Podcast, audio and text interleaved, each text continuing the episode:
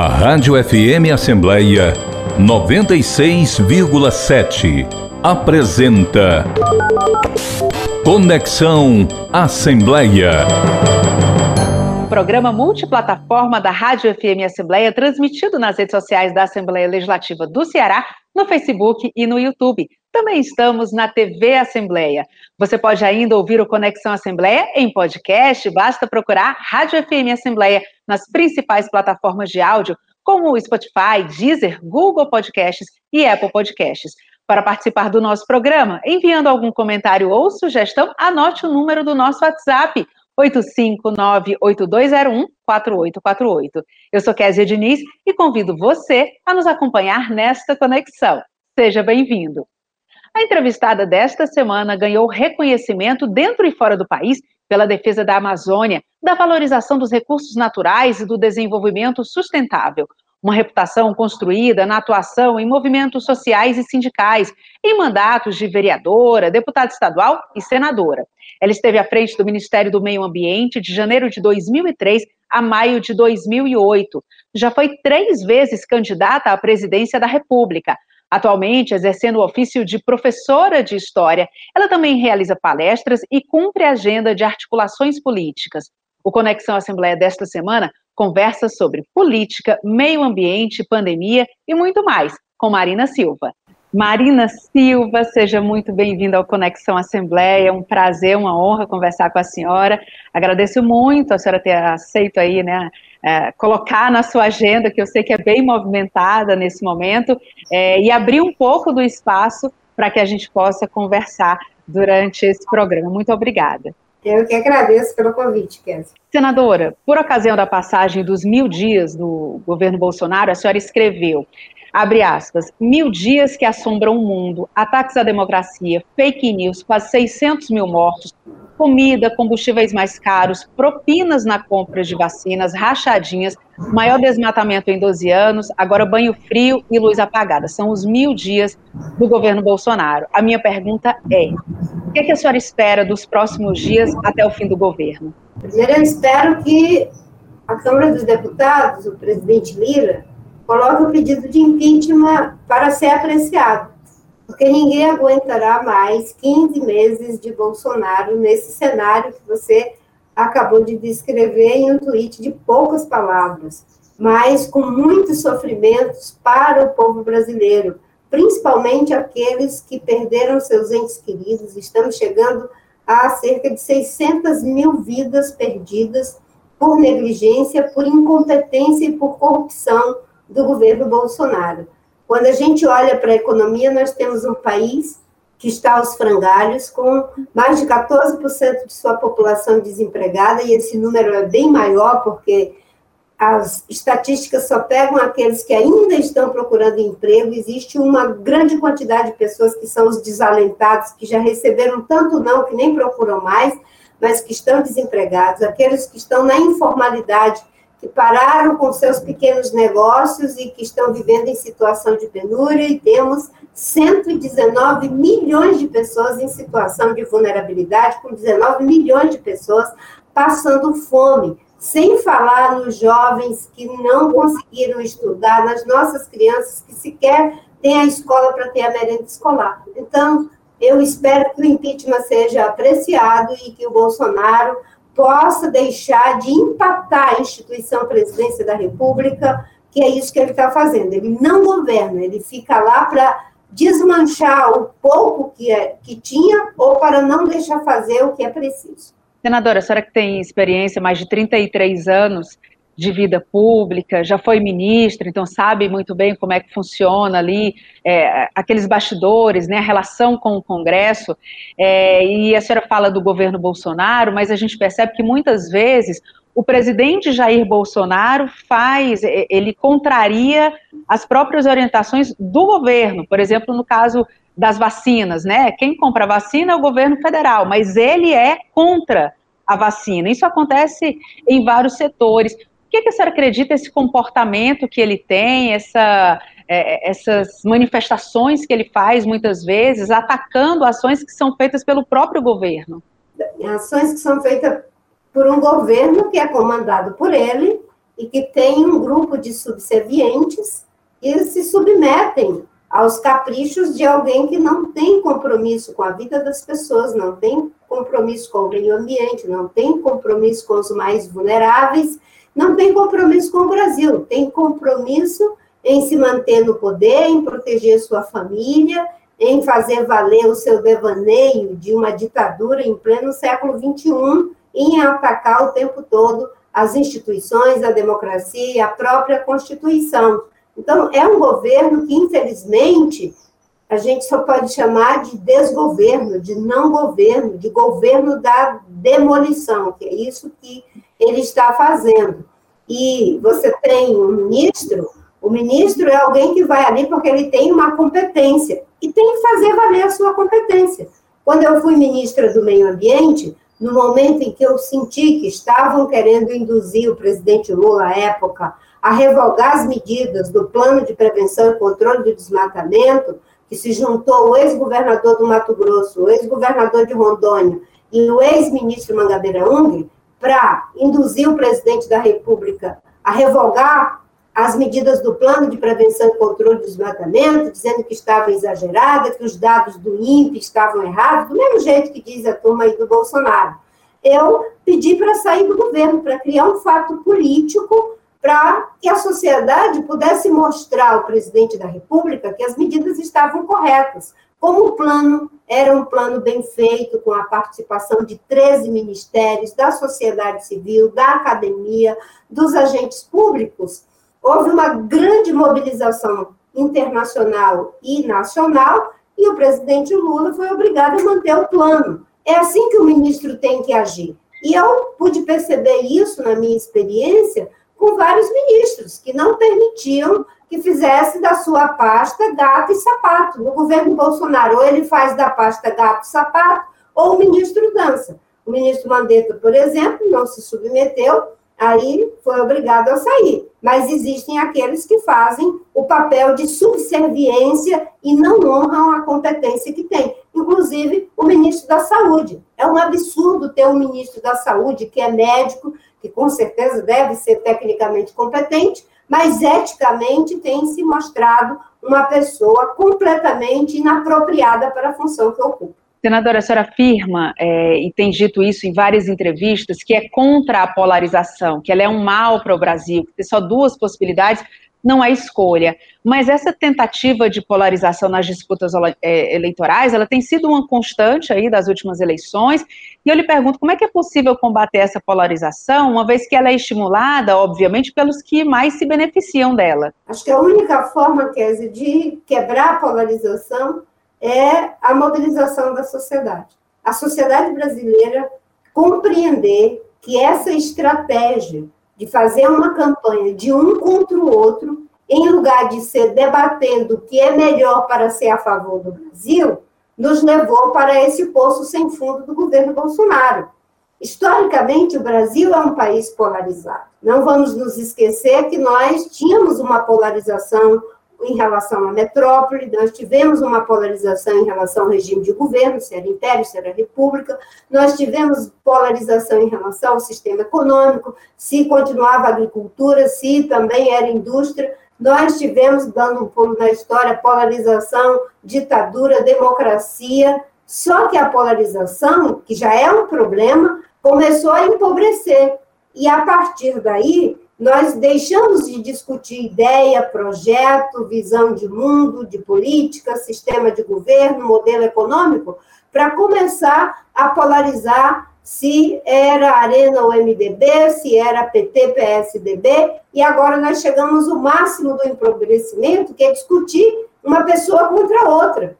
Enquanto elas se beneficiam, o Brasil fica sem debater como resolver o problema da saúde, da educação, o problema do meio ambiente, que é gravíssimo. O Brasil é um país que é responsável pelo equilíbrio do planeta em grande parte.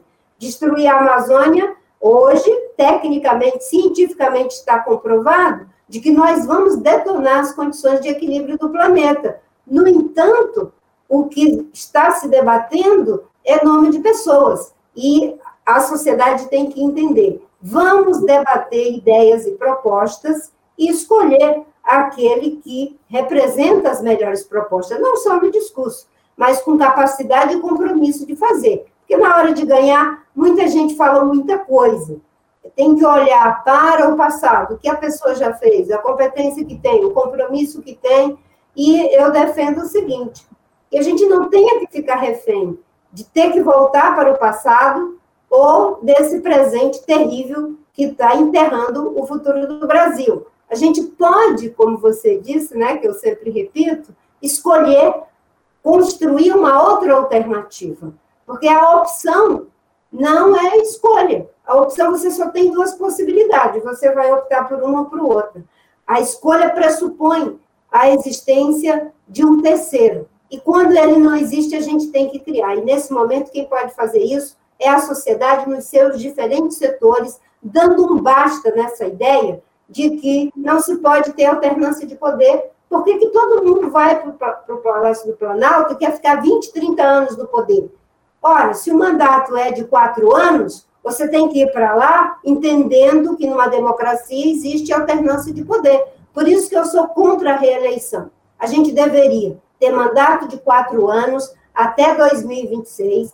De 2026 em diante, deveria ser mandato de cinco anos sem reeleição. Eu estou defendendo isso desde 2010. A reeleição virou uma desgraça para o Brasil, porque as pessoas não fazem o que é necessário para o país, para o Estado, para o município. Faz o que é necessário para se reeleger. Se tiver que mentir, mente. Se tiver que roubar, rouba. Se tiver que ficar só é, falando loucura para animar os seus eleitores e os seus cabos eleitorais, é isso que vai fazer, como faz o Bolsonaro agora. Senadora, eu quero, obviamente, abordar a sua participação nas eleições de 2022, mas antes eu queria resgatar um pouquinho a história. A senhora já participou de três eleições presidenciais, 2010, 2014 e 2018. Nas duas primeiras, a senhora obteve votos muito expressivos, né, quase 20 milhões de votos em 2010, mais de 22 milhões de votos em 2014. Uma eleição foi extremamente dura, a senhora sofreu muitos ataques, passou por campanha difamatória, todo mundo lembra disso. Mas em 2018, esse seu bom desempenho, ele não se repetiu, a senhora terminou com 1% dos votos. Mas foi uma eleição muito diferente, com situações inéditas na política brasileira. Né? A doação de empresa foi proibida, teve o atentado ao então candidato Jair Bolsonaro, enfim, vários fatores é, foram colocados naquela eleição. E eu queria que a senhora contasse para a gente, né, como parte dessa história, como é que foi participar de uma eleição tão peculiar e como é que a senhora avalia o seu desempenho nessa eleição de 2018? Foi uma eleição muito difícil em relação à minha participação eu acho que houve ali um coroamento da política de ódio que foi insetada em 2014. Em 2014, eu sofri um processo violento de desconstrução, feito pelo marqueteiro João Santana e a campanha da presidente Dilma Rousseff, candidata a presidente naquela época, e, obviamente, que os resquícios disso acontecem até hoje. E eu, quando eu falo disso, eu não fico pensando é, pessoalmente no que fizeram comigo. Eu fico pensando no que foi feito com a política no Brasil, que foi ter o ódio, a desconstrução, a mentira, como estratégia de se chegar ao poder. E eu costumo dizer, quando você, para ganhar, a própria presidente Dilma disse que para ganhar se juntava até com o diabo. Quando para ganhar você se junta com o diabo, quando para ganhar você mente, quando para ganhar você rouba, quando para ganhar você usa violência política, é assim que você vai governar, porque a forma como se ganha determina a forma como se governa. E óbvio que 2018 foi uma campanha difícil, grandes partidos com muito tempo de televisão, com muito dinheiro, também tiveram desempenho pífio, mas nós tivemos uma realidade em que não era uma luta para debater o Brasil, para ser a favor do Brasil, dos trabalhadores, das mulheres, dos pretos, dos jovens e das crianças. Era uma campanha para ser contra alguém, para destruir alguém. E nessa seara, sinceramente, eu não tenho nenhuma especialidade, graças a Deus. Eu entrei para a política para ajudar a construir para o debate, não para o embate ainda que faça o debate com firmeza, ainda que tenha posições firmes em relação àquilo que eu acho que são atitudes e posturas erradas em relação ao uso do dinheiro público, em relação ao uso das estruturas, porque em 2014 também, além da mentira e do ódio, nós tivemos a corrupção, foram 500 milhões não declarados de Caixa 2 e tivemos os graves problemas em relação ao abuso do poder político. E, nesse sentido, era muito difícil a campanha de 2018. 18 foi, digamos assim, a colheita da semeadura que vinha sendo feita dessa polarização. E eu decidi, eu sempre uso essa frase, né, de que eu preferia é, perder ganhando do que ganhar perdendo. A gente ganha perdendo quando, para ganhar, abre mão dos princípios, dos valores, usa de qualquer meio para atingir o seu fim. E a gente perde ganhando quando a gente mantém a postura, a coerência, ainda que derrotado politicamente, você não é derrotado naquilo que é a sua essência. Porque a pior coisa que tem é a gente se transformar naquilo que a gente combate. Senadora, a gente tem visto no presidente Jair Bolsonaro é, uma relação ali, uma exposição com questões religiosas, né? Ele usa bastante isso. As pessoas hoje em dia falam muito é, do uso das redes sociais, disparos, enfim, mas ele mais do que isso, é, talvez os analistas ainda não tenham avaliado a, a extensão do que pode ser, é, é do que pode marcar a próxima eleição, ele está muito presente nas igrejas, né? Hoje os pastores, né, que acreditam no presidente Jair Bolsonaro, parte, obviamente, né, não estou generalizando, mas ele tem uma influência muito grande nessa questão das lideranças religiosas. A senhora é convertida à Assembleia de Deus, nunca escondeu isso, mas sempre adotou uma postura em que, por mais que a senhora tenha é, os seus ideais, que a senhora tenha as suas crenças, que a senhora saiba exatamente qual é o seu papel, quando a senhora fala na questão da administração do Brasil, a senhora tem uma compreensão mais ampla, né? Toda campanha eleitoral tem aquelas perguntas: você é contra o aborto? Você é contra isso? A senhora sempre manteve uma postura de entender que o Brasil né, é muito plural e que tem ali a sua. É preciso respeitar todas as crenças. Eu queria que a senhora falasse para gente sobre essa relação de não, inclusive, é, tirar proveito da sua participação é, na vida religiosa, enfim, para usar isso como uma moeda na política. É, de fato, quer dizer, esse uso, essa instrumentalização que é feita da política em relação à fé, ou da fé em relação à política, ela não é boa nem para a política, nem para a fé. E eu sempre digo, quando você tem uma função pública, você vai governar para todas as pessoas, para quem crê, para quem não crê, independente do credo, da orientação sexual, da cor, do que quer que seja. Você vai governar para todos os brasileiros e brasileiras. E essa ideia de que você vai ter uma função pública para impor a tua fé ao conjunto da sociedade, ela não tem sequer base nem na nossa Constituição, nem na Bíblia, nem em lugar nenhum. Não vamos nos esquecer que foi graças a Lutero, a reforma protestante, que nós tivemos a separação do Estado e da Igreja, que nós começamos a ter escolas que não eram escolas confessionais, que nós começamos a ter hospitais que não eram ligados à igreja, que nós começamos a ter universidades e instituições de pesquisa que não eram ligadas à igreja, e essa grande contribuição, esse legado, não pode ser esquecido e as pessoas começarem a achar que vão impor a fé através de leis que são aprovadas no Congresso. É até uma contradição. Quem acredita que vai impor os valores da fé por uma lei aprovada pelos 81 senadores, pelos 513 deputados e deputadas, está achando que o sacrifício de Jesus foi inútil. Porque a própria palavra de Deus diz: não é por força nem por violência, pelo meu espírito. Não é por leis humanas, não é por uma forma de obrigar as pessoas. É por isso que eu sempre digo: não vou fazer do púlpito um palanque, não vou fazer do palanque um púlpito, eu vou fazer uma proposta para a saúde, para a educação, para a economia, para o desenvolvimento sustentável, para todos os brasileiros e brasileiras, respeitando as pessoas, independente da sua orientação sexual, da sua cor ou da sua condição social.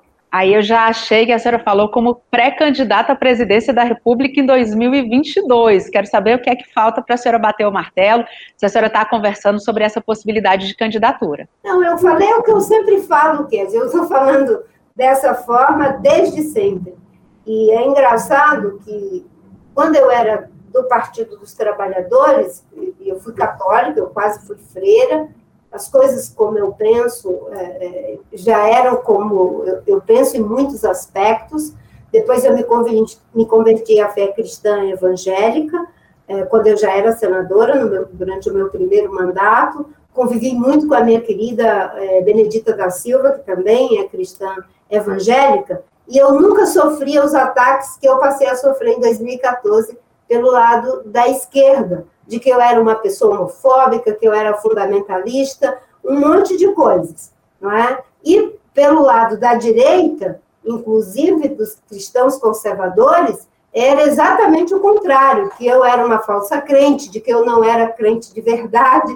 Existiam ataques de todos os lados, inclusive boa parte deles permanecem. Então, eu falo que eu sempre acho, que eu acho que é coerente né, com aquilo que Jesus Cristo nos ensinou que é amar a Ele sobre todas as coisas e o próximo como a si mesmo. E é assim que a gente tem que fazer isso como um esforço diário, sem confundir o espaço público como se ele fosse um espaço para você fazer o teu proselitismo religioso. Em relação à questão de 2022, o que eu tenho me disposto é ajudar a construir uma alternativa para que a gente não tenha que voltar para um passado que não quer fazer autocrítica, a gente não ter que ficar refém desse presente terrível com Bolsonaro, antidemocrático, um presidente anti-direitos humanos, antiambientalista, negacionista, tudo que a sociedade brasileira está acompanhando. E o que eu proponho como estratégia é a gente debater o país com os empresários, com os trabalhadores, com todos os segmentos, ainda que tenham alguns nomes que estão colocados no campo dos partidos do campo democrático, que não é necessariamente aqueles que já estão definidos em relação à candidatura do Partido dos Trabalhadores, eu defendo. Vamos fazer o debate e depois vamos verificar quem é que tem a possibilidade de tornar esse projeto vitorioso. Eu estou dizendo isso desde o início, porque eu vi essa experiência acontecendo, inclusive na Colômbia. A Cláudia, que hoje é a prefeita de Bogotá, ela começou um debate com vários partidos lá na Colômbia. Ela era a pessoa que aparentemente é, teria menos chance. No decorrer do processo, ela foi que ganhou mais força. E hoje nós temos uma mulher prefeita de Bogotá, com uma história de muita luta, de muita, de muita garra, e que foi fruto de um debate entre vários partidos que depois decidiram declarar apoio à candidatura dela. Acho que a gente poderia fazer isso uh, nesse processo. Eu, inclusive, quando tinha a oportunidade de conversar com o ex-ministro Ciro Gomes, quando a gente conversava ou quando a gente conversa, eu sempre dizia isso. Eu respeito que você já colocou sua candidatura, mas eu acho que a gente tem que fazer esse debate. Depois vamos ver quem é que consegue ser aquele que diz, bem, esse aqui, nesse campo, é o que tem melhor chance de ganhar e de implementar essa proposta. Mas a proposta não é a proposta do partido, é a proposta em que o partido tem uma contribuição, ou o candidato, ou os candidatos têm contribuição, mas ela tem que trazer a contribuição do conjunto da sociedade, de setores, dos empresários, dos trabalhadores, dos jovens, das mulheres, de todos os segmentos. Senadora, a senhora já tem a rede, né, tem aberto um diálogo com PSB, PV, Cidadania, tudo nessa tentativa de colocar esse, esse projeto em comum de uma terceira via. Como a senhora falou, tem outros nomes já colocados, como o do Ciro Gomes. A gente entrevistou aqui no Conexão na semana passada o ex-ministro Luiz Henrique Mandetta, que também falou nessa possibilidade de, de ter um diálogo, de ver realmente quem é que tem condição de se colocar como essa terceira via é, eu queria saber em que pé estão essas negociações, é, se a senhora acha que de fato é possível agregar um número grande de partidos, e se o próprio Ciro Gomes teria aí condição, de repente, de é, é receber esse apoio, porque muito provavelmente ele não vai desistir da candidatura que está posta em campanha e abertamente, uma pré-campanha, digamos assim, abertamente ele já está bem avançado em relação a outros nomes que estão sendo cogitados para essa disputa. Então, como é que está essa articulação? A gente vinha fazendo um diálogo bem intenso, o PDT, o PV, às vezes o Cidadania, o PSD e a Rede. Depois, quando o presidente Lula entrou na cena política, esse processo teve é, uma espécie de reconfiguração. Essa reconfiguração está, digamos, se fazendo até o presente momento. Mas isso não invalida a ideia de que possamos continuar debatendo o país, debatendo a sociedade. Não é fácil essa alternativa, porque, para mim, não é uma alternativa qualquer. Não é só dizer que é uma alternativa para repetir as mesmas coisas. Não ter política social que sejam estruturantes, não ter uma visão de desenvolvimento sustentável para o país que pode ter, de fato, um projeto de desenvolvimento sustentável em compatibilidade com o que está acontecendo no mundo. Essa inflexão vai acontecer, está acontecendo. O Reino Unido, que é um governo conservador, tem o melhor programa para a questão da mudança climática. Os Estados Unidos colocou esse tema como transversal, como uma questão de segurança nacional, a União Europeia, o mundo tem que resolver o problema das mudanças climáticas. Então, fazer o debate tem que continuar acontecendo, independente até mesmo de todos esses, eh, digamos, esses processos. Agora, tem alguns que simplesmente diz que estão batendo, debatendo a sociedade para continuar com a mesma visão exclusivista, para continuar refém do centrão do mesmo jeito, para continuar refém do que há de mais atrasado da bancada ruralista, que não quer demarcar terras indígenas, que quer acabar com o processo de licenciamento ambiental, que quer regularizar a terra que foi grilada. Olha só, não é? Para os povos indígenas, eles querem demarcar só aqueles que estavam na terra até a Constituição de 88. Não é? Para os grileiros, até 2018. Veja que são dois pesos e duas medidas. Quando eu falo em uma alternativa, é a alternativa de uma transição para novos horizontes para o Brasil, preservando aquilo que de bom já fomos capazes de construir, porque eu não tenho preconceito com legados positivos, corrigindo os legados errados, inclusive o grave legado da corrupção que continua de forma terrível com o governo Bolsonaro e apontando novos rumos para o Brasil nesse momento que é de transição para uma nova economia, uma nova forma de relação das pessoas em relação à questão da exclusão social, do meio ambiente e de uma reconfiguração, inclusive, da concentração da riqueza. 1% dos mais ricos não pode ter o equivalente em termos de riqueza a mais da metade da população, que são mais de 7 bilhões de pessoas. Esse mundo é insustentável dessa forma. Senadora, eu quero falar da questão agora do meio ambiente, mas para a gente começar é, a esmiuçar aqui esse tema, eu vou chamar a participação do deputado estadual Acrísio Sena, que é o vice-presidente da Comissão de Meio Ambiente aqui da Assembleia Legislativa, e ele tem uma pergunta para a senhora. Vamos acompanhar. Nos últimos anos, o Brasil vem acumulando recordes em nível internacional por conta do desmatamento e das queimadas na Amazônia, no Pantanal e até mesmo na Caatinga. Acompanhado desse processo, nós assistimos o esvaziamento dos órgãos de fiscalização como IBAMA e CMBio Gostaria de saber a sua opinião sobre esse momento atual em que vive a política ambiental brasileira. Pergunta que o deputado Acris, o Senna, faz, e ele como é, membro, presidente da Comissão de Meio Ambiente da Assembleia Legislativa, com certeza está bem informado em relação ao que está acontecendo. Na verdade, há uma prática de tentar demolir tudo que foi encontrado em termos da legislação brasileira de proteção ao meio ambiente, há um desmonte dos, órgãos de gestão, de fiscalização, de monitoramento, de controle da, da política ambiental brasileira, e há uma tentativa de intimidação dos servidores públicos, de assédio aos servidores públicos, de substituição desses servidores por profissional da área de segurança que não entendem de meio ambiente, e quando soma tudo isso com o desmonte que o governo Bolsonaro tem feito da gestão ambiental brasileira, aí o resultado não pode ser diferente. É aumento do desmatamento, aumento das queimadas, e o desmatamento está aumentando em todos os biomas brasileiros, particularmente Amazônia, na Caatinga e Pantanal, é o que a gente mais consegue ter visibilidade, mas isso está acontecendo em todos os biomas brasileiros. É um verdadeiro desmonte da gestão ambiental. O governo Bolsonaro faz um discurso que acolhe os contraventores, os criminosos, faz um discurso que enfraquece a ação dos agentes públicos que cria intimidação e uma senha para atacar com violência os povos indígenas, as populações locais e os ambientalistas.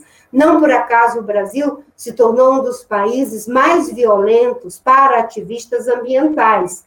E ainda nós temos o grave problema da demolição da legislação. Hoje tem um projeto para acabar com o licenciamento ambiental, para acabar com demarcação de terras indígenas, que é a história do marco temporal que até está sendo apreciado também no Supremo.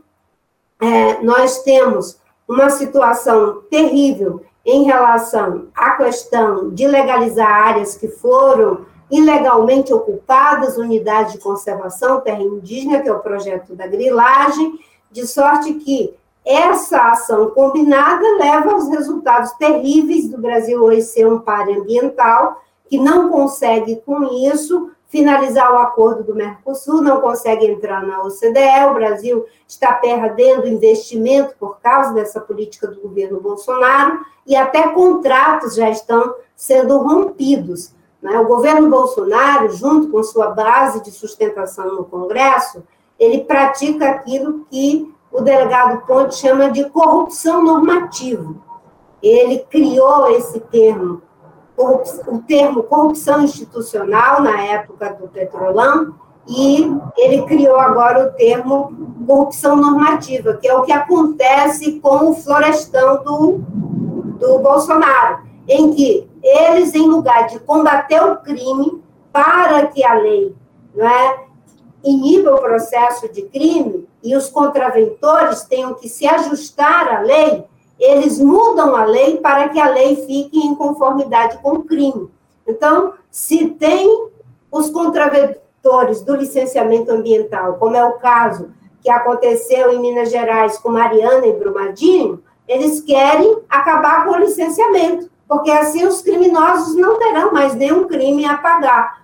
Então, eles não querem combater os que invadem terra pública, terra indígena, fazem garimpo ilegal, eles querem legalizar essas áreas que foram invadidas e legalizar o garimpo em terra indígena, porque assim não haverá mais crime. É a corrupção normativa, deixar a lei em conformidade com o crime.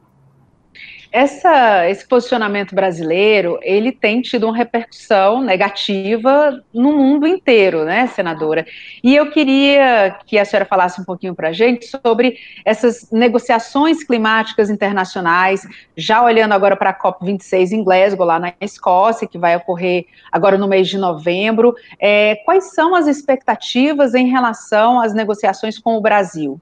As expectativas em relação ao Brasil são baixíssimas tanto é que a última reunião que o presidente Biden fez, preparando para o enfrentamento da agenda é, de segurança climática, o presidente Bolsonaro nem foi convidado, porque na reunião primeira que ele convocou, a cúpula do clima, o presidente foi lá para dizer inverdades, dizendo que o desmatamento estava sob controle, dizer que o orçamento da gestão ambiental tinha sido ampliado e uma semana depois eles fizeram um corte de 240 milhões no orçamento do Ministério do Meio Ambiente, com prejuízo para o IBAMA, para o Instituto Chico Mendes, para o Instituto de Pesquisas Espaciais, que é quem faz o monitoramento por satélite dos desmatamentos no nosso país. E o presidente Bolsonaro é um negacionista assumido.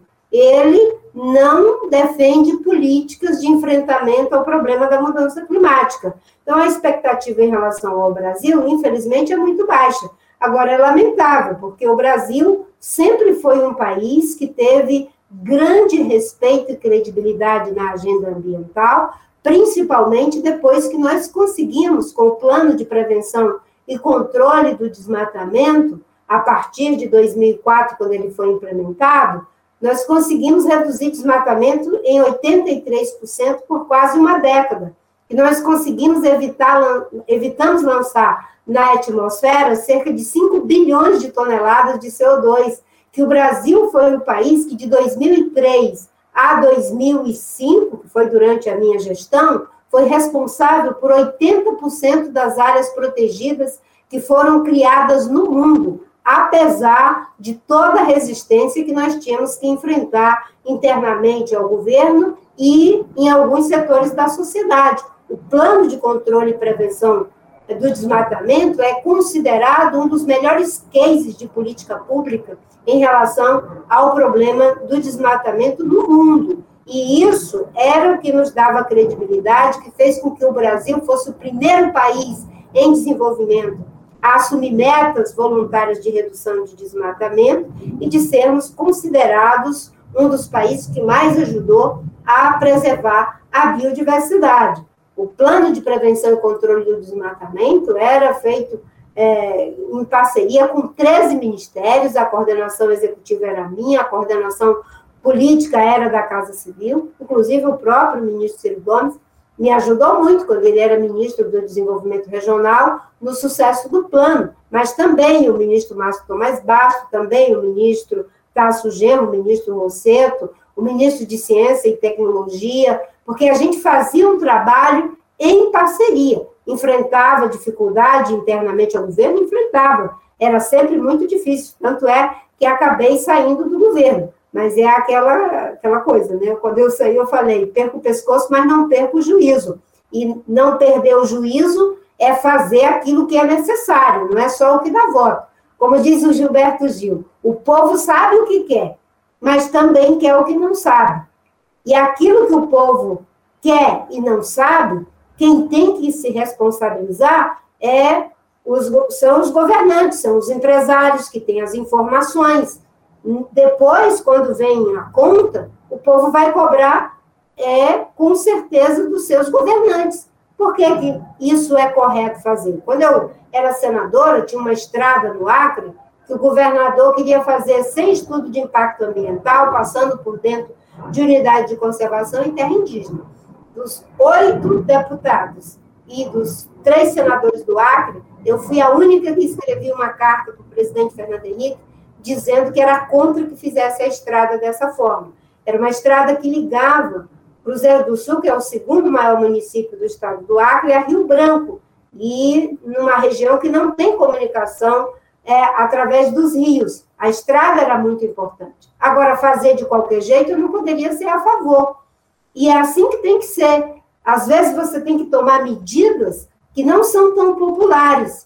E eu me lembro que, quando eu era contra determinados procedimentos, agora eu vejo muita gente dizendo: você estava certo por que estava certo? Porque o desmatamento caía, o agronegócio crescia e o Brasil era visto com bons olhos. Agora, nós estamos numa crise econômica, o desmatamento aumenta, as queimadas aumentam, o Brasil não consegue finalizar o acordo com o Mercosul, o Brasil está vivendo uma situação terrível de apagão em função do problema das mudanças climáticas, que tem a ver com desmatamento, que tem a ver com queimadas, que tem a ver com esse ciclo perverso que está sendo retroalimentado em prejuízo dos interesses do próprio Brasil. Então, você tem que fazer o que é certo. Ser político não é fazer só o que dá voto, é fazer aquilo que é necessário. Senadora, eu vou chamar a participação agora do nosso repórter da Rádio FM Assembleia, Silvio Augusto. Ele também tem uma pergunta para a senhora. Vamos acompanhar. Olá, ex-ministra Marina Silva, tudo bem? A senhora fez uma breve análise sobre a recente pesquisa do Banco Central Europeu que considerou estar havendo aumento da inadimplência dos empréstimos de empresas expostas a riscos climáticos. Trazendo esse assunto para o Brasil, como essa exposição a riscos climáticos ocorre em nossa realidade E o que a senhora propõe como solução? Bem, os, os riscos climáticos eles estão sendo analisados no mundo inteiro por diferentes agências, por diferentes instituições de pesquisa, enfim, e, e, meios de avaliação em relação a esses riscos. Não por acaso o FMI, o Banco Mundial, o Fórum Econômico Global, o Banco, é, é, enfim, é, da União Europeia, todos eles estão fazendo avaliação de risco em função dos prejuízos que isso acarretará para todos os setores da economia. Quando você tem aumento da estiagem, baixa dos reservatórios, você vai ter problema em relação à energia, num país como é o caso do Brasil, que depende muito da hidroeletricidade. O que vai acontecer com isso é aumento não é, da tarifa, aumento do custo da energia, isso é repassado para os preços, isso combina com inflação, você vai ter aí um ciclo perverso em prejuízo dos interesses da população e do país como um todo. No caso do Brasil, nós já estamos vivendo os prejuízos, como eu acabei de dizer. Nós vamos ser os mais prejudicados em relação à nossa agricultura. O Brasil só é uma potência agrícola porque ele é uma potência hídrica. O Brasil consegue ser um grande exportador de carne e de grãos, porque aqui nós temos muita terra fértil, temos mais de 350 milhões de hectares de área agricultável, temos mais de 17 milhões de hectares que estão abandonados ou semi-abandonados, que podem ser utilizados, e isso ainda é um aumento enorme na nossa capacidade produtiva. Nós temos muito sol e nós temos muita água. É por isso que é melhor comprar os grãos do Brasil e a carne do Brasil do que produzir em regiões que não tem água, que não tem sol e que não tem terra fértil para produzir. Quando nós exportamos um quilo de grão, nós estamos também exportando toneladas de água, que é o que é necessário para produzir um quilo de grão. Então, se a gente destrói a floresta, o nosso risco é enorme. Nós vamos deixar de ser a potência agrícola que nós somos, porque não seremos mais a potência hídrica. E a Amazônia é responsável, por exemplo, pelo regime de chuva, não só do Brasil, mas da América do Sul. A destruição da Amazônia significa uma perda de 70% do PIB não é, da América do Sul. A gente faz uma festa se crescer 1%, 2%, 3%. Agora, imagine o que é perder 70% do PIB.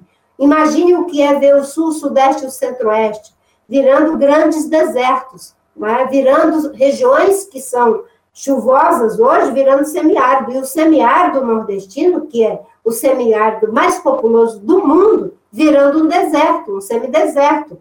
E isso tudo tem que ser colocado como risco climático, diminuição da produção, diminuição de uma série de indicadores econômicos que hoje nós temos em abundância. É que a gente não precifica os serviços ambientais aquilo que a natureza nos dá de graça, a gente não leva em consideração. A gente só leva em consideração aquilo que são bens produzidos. Os bens naturais a gente não valoriza.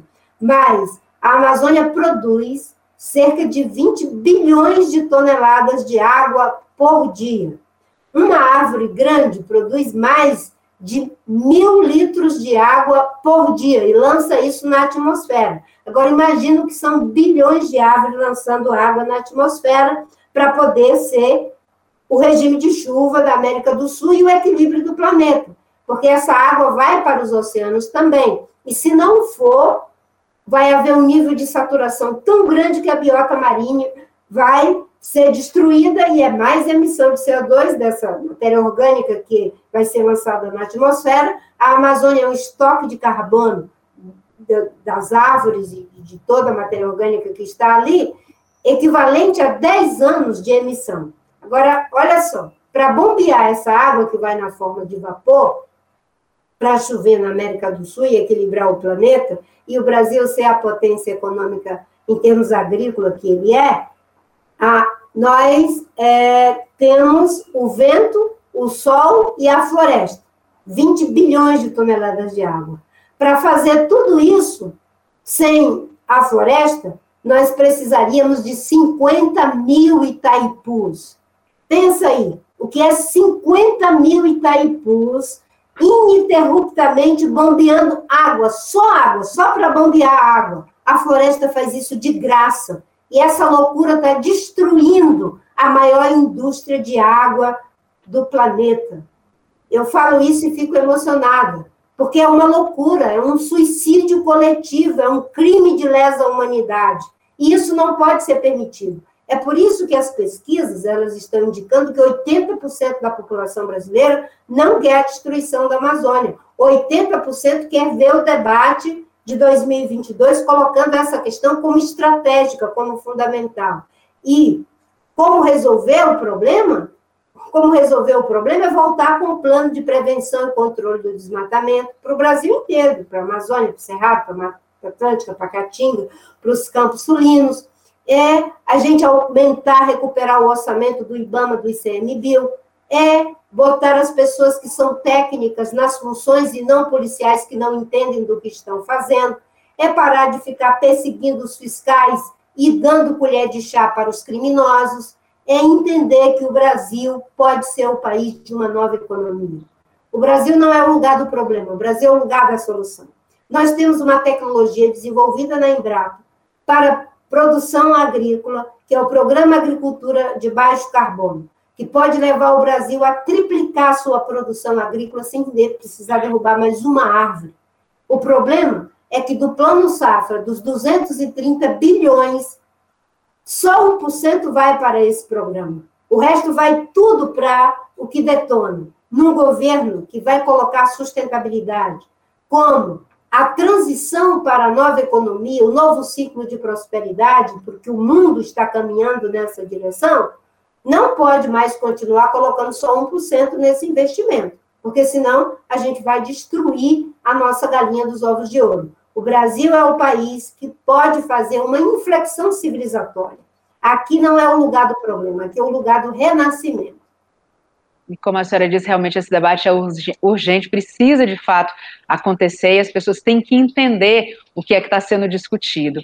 Agora, eu queria falar um pouquinho sobre, a senhora até citou a questão dos indígenas, é, um outro tema que a senhora vem acompanhando é justamente essa votação do marco temporal indígena lá no Supremo Tribunal Federal.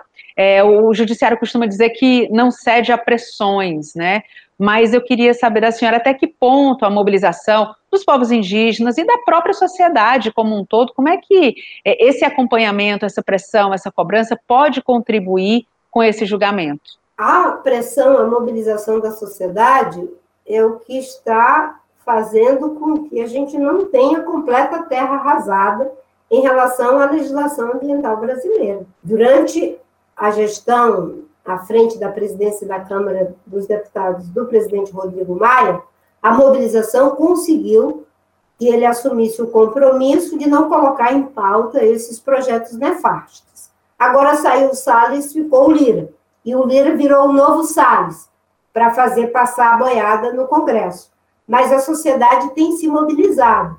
A mobilização dos povos indígenas que vieram para Brasília, a marcha das mulheres indígenas, mais de 4 mil mulheres indígenas contra o marco temporal, para que as populações indígenas não venham a sofrer essa injustiça, porque eles estão milenarmente em seus territórios. Eles já estavam aqui antes da chegada dos portugueses. Agora, para eles, só podem ser demarcadas as terras que eles estavam até 88. E por que, que a gente tem que entender bem essa questão? Porque muitos deles foram desterritorializados. As suas terras foram invadidas e eles ficaram sem ter o seu lugar originário, da sua ancestralidade. E eles estão reivindicando não é, uma terra que tem a sua identidade social, cultural e espiritual, um lugar né, que é fundante da sua identidade, da sua cosmovisão. Nesse caso, o governo quer estabelecer que só até 88. Só que em 88 era quase impossível os índios reivindicarem a sua terra legalmente. Por quê? Porque eles eram tutelados. Se eram tutelados, eles não podiam entrar eles próprios com a ação. Então, é, é um, digamos assim, é um sofisma, é, é, é uma esperteza dizer Aqueles que tinham entrado com a ação na justiça até 88 terão suas terras demarcadas. Ora, eles não tinham como entrar na justiça, eles eram tutelados. O governo está usando de um mecanismo que é para prejudicar não só os que ainda não tiveram terras demarcadas, mas inclusive aqueles que já foram demarcados. Agora são dois pesos e duas medidas. Para os indígenas até 88, para os grileiros, para os ladrões de terra pública, de madeira, de ouro, até 2018. Veja que são dois pesos e duas medidas. E é isso que eu chamei ainda há pouco de corrupção normativa. Você enfraquece a lei para deixá-la em conformidade com o crime. A mobilização da sociedade é fundamental e de todos os segmentos da sociedade. Não é uma luta dos povos indígenas. Imagine, Kézia, que nós temos mais de 60 povos que nunca foram contactados por um branco, por um ocidental. Isso é um verdadeiro tesouro. Agora mesmo vai inspirar a, portaria ou o decreto que mantém os índios isolados. E o governo, até é, a semana passada, não tinha reeditado esse mecanismo legal para proteger os índios isolados, os indígenas isolados. Isso significa um genocídio, porque se as suas terras começarem a ser invadidas e levando Covid, levando gripe, levando, é, enfim, sarampo, qualquer doença dessa é letal para esses povos. E por isso mesmo que a luta é de todos nós. Quando os portugueses chegaram aqui, eram 5 milhões de indígenas. Hoje, são apenas 900 mil. Nós eliminamos um milhão a cada século. Pensa no peso disso na nossa história. Eliminamos um milhão a cada século. E tem gente que ainda quer eliminar mais. Porque quando você tira a terra, você tira a cultura, você tira o modo de vida, você tira a identidade. Isso é eliminação por assimilação. E essa diferença é um verdadeiro tesouro. Nesse momento difícil de mudança climática, de crise ambiental, eles é que conhecem muitos dos caminhos que nós precisamos aprender com eles. A gente está chegando na reta final do nosso programa, mas eu queria voltar um pouquinho na questão eleitoral, porque eu queria saber da senhora como é que está a articulação nos estados, né? A gente já sabe que para o governo do Rio de Janeiro, na eleição do ano que vem, a senhora já declarou o apoio à pré-candidatura do Marcelo Freixo. No Amapá tem o senador é, Randolfo Rodrigues, né, que deve disputar o governo. De forma geral, como é que está sendo esse processo de diálogo nos estados, senador? Bem, nos estados, a rede tem uma prática de respeitar as direções nacionais. Eu, inclusive, quero mandar aqui o meu abraço para minha querida Nicole, para o Adriano, que são nossos porta-vozes do estado do Ceará. A rede não tem presidente, é sempre um homem e uma mulher, de preferência sempre um jovem, uma pessoa mais experiente. Quero também dar o meu abraço para o João Saraiva, que foi candidato ao Senado quando eu fui candidata a presidente naquela eleição difícil, e que foi uma das pessoas que, inclusive, entrou em contato comigo. É muito importante você fazer esse diálogo aqui com o povo do Ceará, porque eu tenho uma ligação muito forte com o Ceará. Meu pai era de Messejana, minha mãe era do Paracuru, minha família toda veio do Ceará para o Acre. Meu pai foi em 1945 como um soldado da borracha. Eu tenho familiares que ainda moram em Messejana, que moram no Paracuru, que moram aí. Então, meu abraço para todos, na pessoa da prima Dolores, que está aí. Eu estou agora fazendo igual os programas de rádio lá da Amazônia, certo? Mandando abraço para todo mundo. E eles estão fazendo, sim, aí o debate para que a gente possa sair forte com um projeto alternativo né, para o Brasil. Esse debate é nacional, mas os estados também acompanham, e na realidade de cada estado. A direção nacional respeita os caminhos que os estados estão buscando. Nossos critérios é, as nossas alianças são sempre programáticos, não podem ser aquelas alianças de conveniência totalmente incoerentes em relação ao programa e aos princípios da rede. E a Nicole e o Adriano estão conduzindo muito bem. A juventude da rede aí é muito forte e ativa. O meu abraço para o Bosco, nosso porta-voz nacional é do Ceará, o Wesley. É que também ajudou muito a gente nessa. É, revelando aqui um pouquinho dos bastidores, né, ministra? A gente conversa com assessorias, enfim, para poder viabilizar esse encontro, que hoje em dia acontece dessa forma, à distância, mas com a mesma alegria. E também agradeço aí, em especial, João Saraiva, que fez esse, esse primeiro contato, essa primeira ponte com a senhora. Agora, é, a rede conseguiu eleger, na eleição passada, cinco senadores, foi um número muito expressivo. Como é que está a articulação para a Câmara dos Deputados, para o Senado Federal? É, já tem bons nomes colocados? Como é que estão essas articulações? Hoje a nossa porta-voz é Luiz Helena, minha querida amiga e irmã de Alagoas, e o Wesley estão fazendo um trabalho muito grande no Brasil inteiro, identificando as candidaturas para deputado federal. A rede não conseguiu a cláusula de barreira em 2018, mas nós decidimos continuar como um partido, mesmo sem fundo partidário, porque o nosso fundo mais importante é o nosso ideal, os nossos princípios, os nossos valores. E estamos dando uma grande contribuição no Congresso, o trabalho que o senador Randolfo faz na CPI, o trabalho do senador Contarato na Comissão de Meio Ambiente, quando foi presidente, a Joênia, que é a nossa única deputada, a primeira mulher indígena eleita deputada em 500 anos de história do Brasil, ela virou um parlamento indígena, é um trabalho que é reconhecido no Brasil inteiro, a Fundação Getúlio Vargas fez uma pesquisa que deu conta de que a rede é o partido que mais ajuda a combater a corrupção, não é? Recentemente, uma jornalista importante disse que a rede tem mostrado que é possível ser relevante sem ser um partido inchado, de sorte que a Heloísa está trabalhando muito para que a gente tenha bons nomes para ser deputados e deputadas, senadores e senadoras. Na última eleição, de fato, nós elegemos cinco senadores, é, três saíram da rede, infelizmente, mas são pessoas que eu não me envergonho de ter sido eleitos pela rede. O deputado Alessandro faz um excelente trabalho.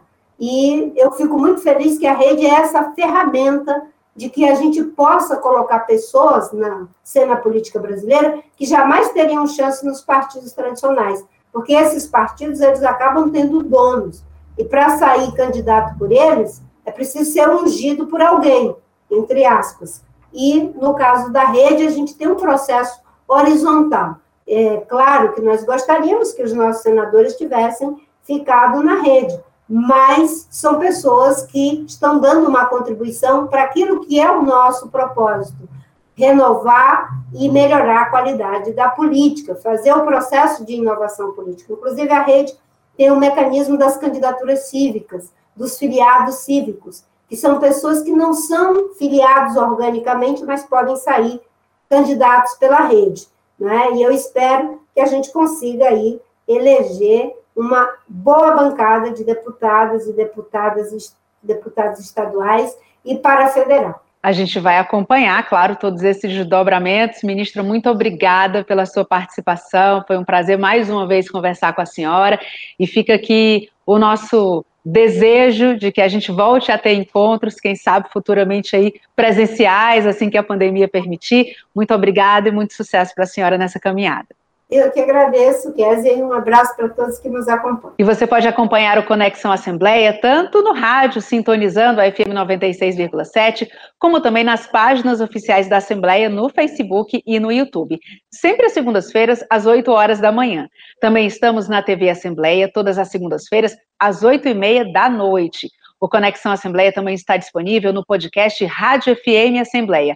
Basta procurar o nosso canal nas principais plataformas de áudio, como o Spotify, Deezer, Google Podcasts e Apple Podcasts. E para participar do nosso programa enviando algum comentário ou sugestão, anote o número do nosso WhatsApp: 859-8201-4848.